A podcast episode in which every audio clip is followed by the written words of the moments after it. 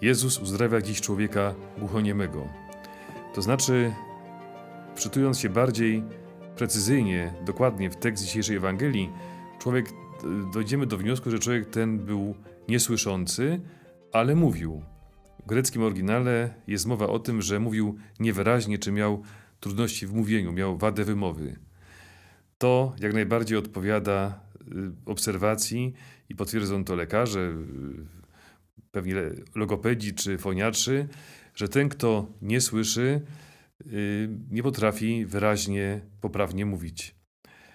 Ale nie tylko brak umiejętności poprawnego mówienia jest skutkiem wady słuchu. Pamiętam moja mama, która była logopedą, opowiadała o dziewczynce, która trafiła do jej poradni z y, orzeczeniem, z takim wstępnym, wychowawczym w przedszkolu, że jest dzieckiem niepełnosprawnym intelektualnie. O tym byli przekonani jej rodzice i wychowawcy. Jednak badania psychologiczne wykazały, że ma nadzwyczaj, nadwyraz wysoki iloraz inteligencji. Po prostu miała bardzo poważny niedosłuch. Wtedy jeszcze nie było badań przesiewowych słuchu i ta dziewczynka przez parę lat życia uchodziła za niepełnosprawną.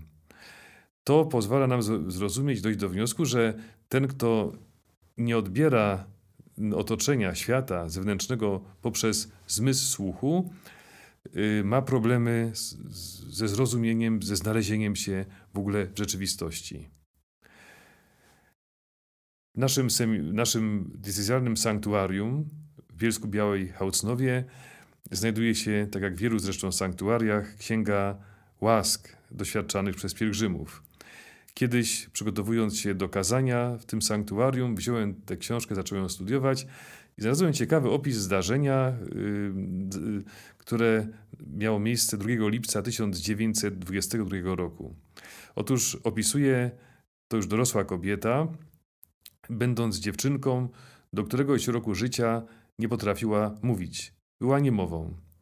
Mama wzięła jej siostrę i kuzynkę, pojechały bryczką na odpust do Hałcnowa, by prosić Matkę Bożą o uzdrowienie.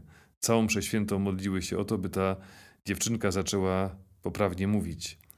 Po mszy świętej wsiadły do powozu, wracają. Jedna z kuzynek poszła kupić pierniki.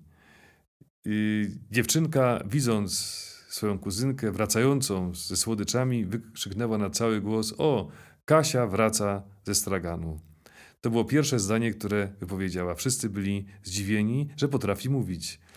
Owoc wysłuchanej modlitwy i radość z tego, że po mszy świętej będzie coś dobrego ze straganu odpustowego.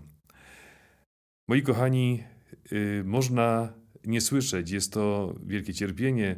Dziś mamy urządzenia wspomagające, mamy cały rozwój nauki języka migowego, także telewizja y, czy inne środki przekazu korzystają z tych możliwości, by dotrzeć do ludzi mających problem ze słuchem. Natomiast można również nie chcieć słyszeć.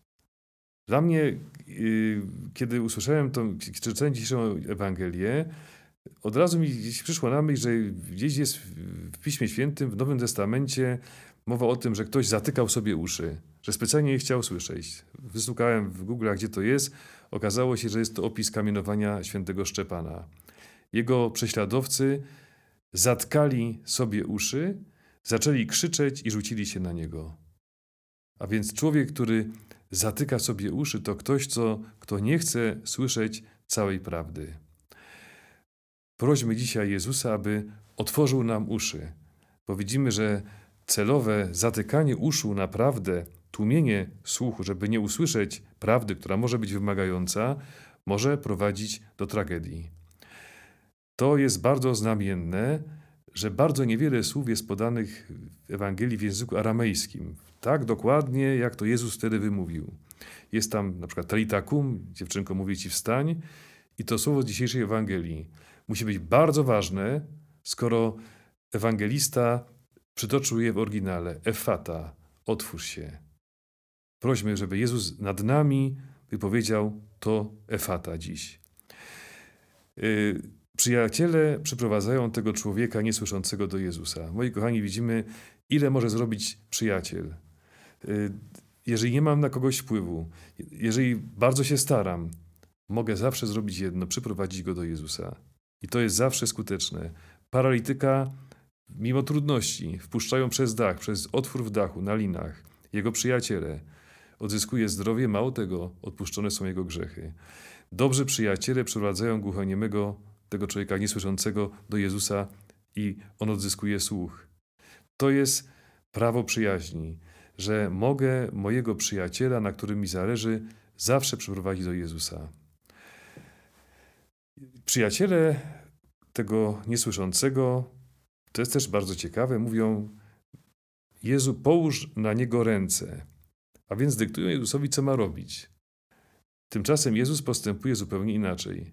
Bierze go na bok, wkłada mu ręce do uszu, może być to coś bardzo dziwnego, następnie naznacza jego język swoją śliną. Nie nakłada rąk, nie idzie za ich radą, ale go przywraca do zdrowia po swojemu. Nie dyktujmy Panu Bogu, co ma robić. Jezus chciał go wziąć na bok i nawiązać z nim bardzo intymną więź. Ja sobie pomyślałem, my nieraz brzydzimy się wziąć łyżeczkę, nawet po kimś z rodziny, bo no, to jest niehigieniczne, a tu Pan Jezus no, wykonuje coś takiego, co jest no, bardzo intymnym gestem. Yy, dotyka siną jego, jego języka. Więc nawiązuje z nim bardzo, bardzo bliską, intymną relację. Panie Jezu, wypowiedz nad nami dzisiaj to efata, żebyśmy usłyszeli prawdę. To, czego słuchamy, jest bardzo ważne. Czego ja, czego słucham? Y, czym się karmię? Nikt do ogródka nie wprowadza chwastów. Moi drodzy, no, yy, nieraz jesteśmy zdani na słuchanie czegoś, czego byśmy nie chcieli słyszeć. Yy, w jednym z takich mm, mocnych przekaźników w internecie, w jednej z platform, znalazłem ostatnio obszerny wywiad yy, jednego z byłych kleryków. Pisze tak. Bardzo wielu młodych ludzi, którzy idą do seminarium, to ludzie zwyczajnie brzydcy, z wadami, z wadami lub dziwactwami fizjonomii. Pomyślałem sobie, no, tyle się mówi o mowie nienawiści. Nie chcę tego komentować. Y, trudno mi mówić, ponieważ sam należę do tych ludzi, którzy przeszli przez seminarium. W tym momencie przypomniał mi się jeden y, moment, spotkanie Ojca Świętego Benedykta XVI z młodzieżą Rzymu i Lacjum. To było w 2006 roku. I chłopak, student pedagogiki Vittorio, pyta Ojca Świętego o powołanie kapłańskie. I wtedy Benedykt XVI, mówiąc dlaczego poszedł do seminarium, powiedział tak. Panował reżim nazistowski. Powiedziano nam otwarcie. W nowych Niemczech nie będzie już księży, życia konsekrowanego, Jesteście niepotrzebni. Szukajcie sobie innego zawodu. I właśnie wtedy, spotykając się z brutalnością tego systemu o nieludzkim obliczu, pomyślałem sobie przeciwnie, bardzo potrzeba kapłanów. Otwórzmy się na słowa Jezusa, wsłuchujmy się w Ewangelię i myślę, że na pewno się na tym nie zawiedziemy jeżeli będziemy słuchać Jezusa, który dziś nad każdym z nas, jeśli tylko pozwolimy, by wziął nas na bok od tego rozkrzyczanego dzisiejszego tłumu, trzeba odejść na bok od tego tłumu, stanąć sam na sam z Jezusem, a wtedy On dokona wobec nas tego, czego dokonał wobec człowieka niesłyszącego. Może komuś włoży swoje palce do uszu, może dotknie nas swoją śliną, może zrobi co innego, Każde pójście z Jezusem na bok od tłumu jest wielką niespodzianką, wielką niewiadomą i początkiem nowego rozdziału w życiu człowieka. Jesteśmy już po wakacjach. Bardzo się cieszę, że będziemy się znowu spotykać, już teraz co tydzień. Będą również spotkania kulinarne. Przez wakacje będą w różnych miejscach. Będę się tym dzielił z Wami. Y, spotykałem się z osobami, które były z nami w czasie tych spotkań i czekają na dalsze odcinki. To nas upewniło, żeby dalej to robić. A już teraz, już dziś ruszyliśmy znowu w pełną parą i zapraszam na spotkanie z księdzem Mateuszem i z księdzem Piotrem, którzy mówią no, że, że można szukać Ducha Świętego i od, odkrywają miejsca, gdzie się schował. Zachęcam, żeby poszukać razem z nimi Ducha Świętego. Warto.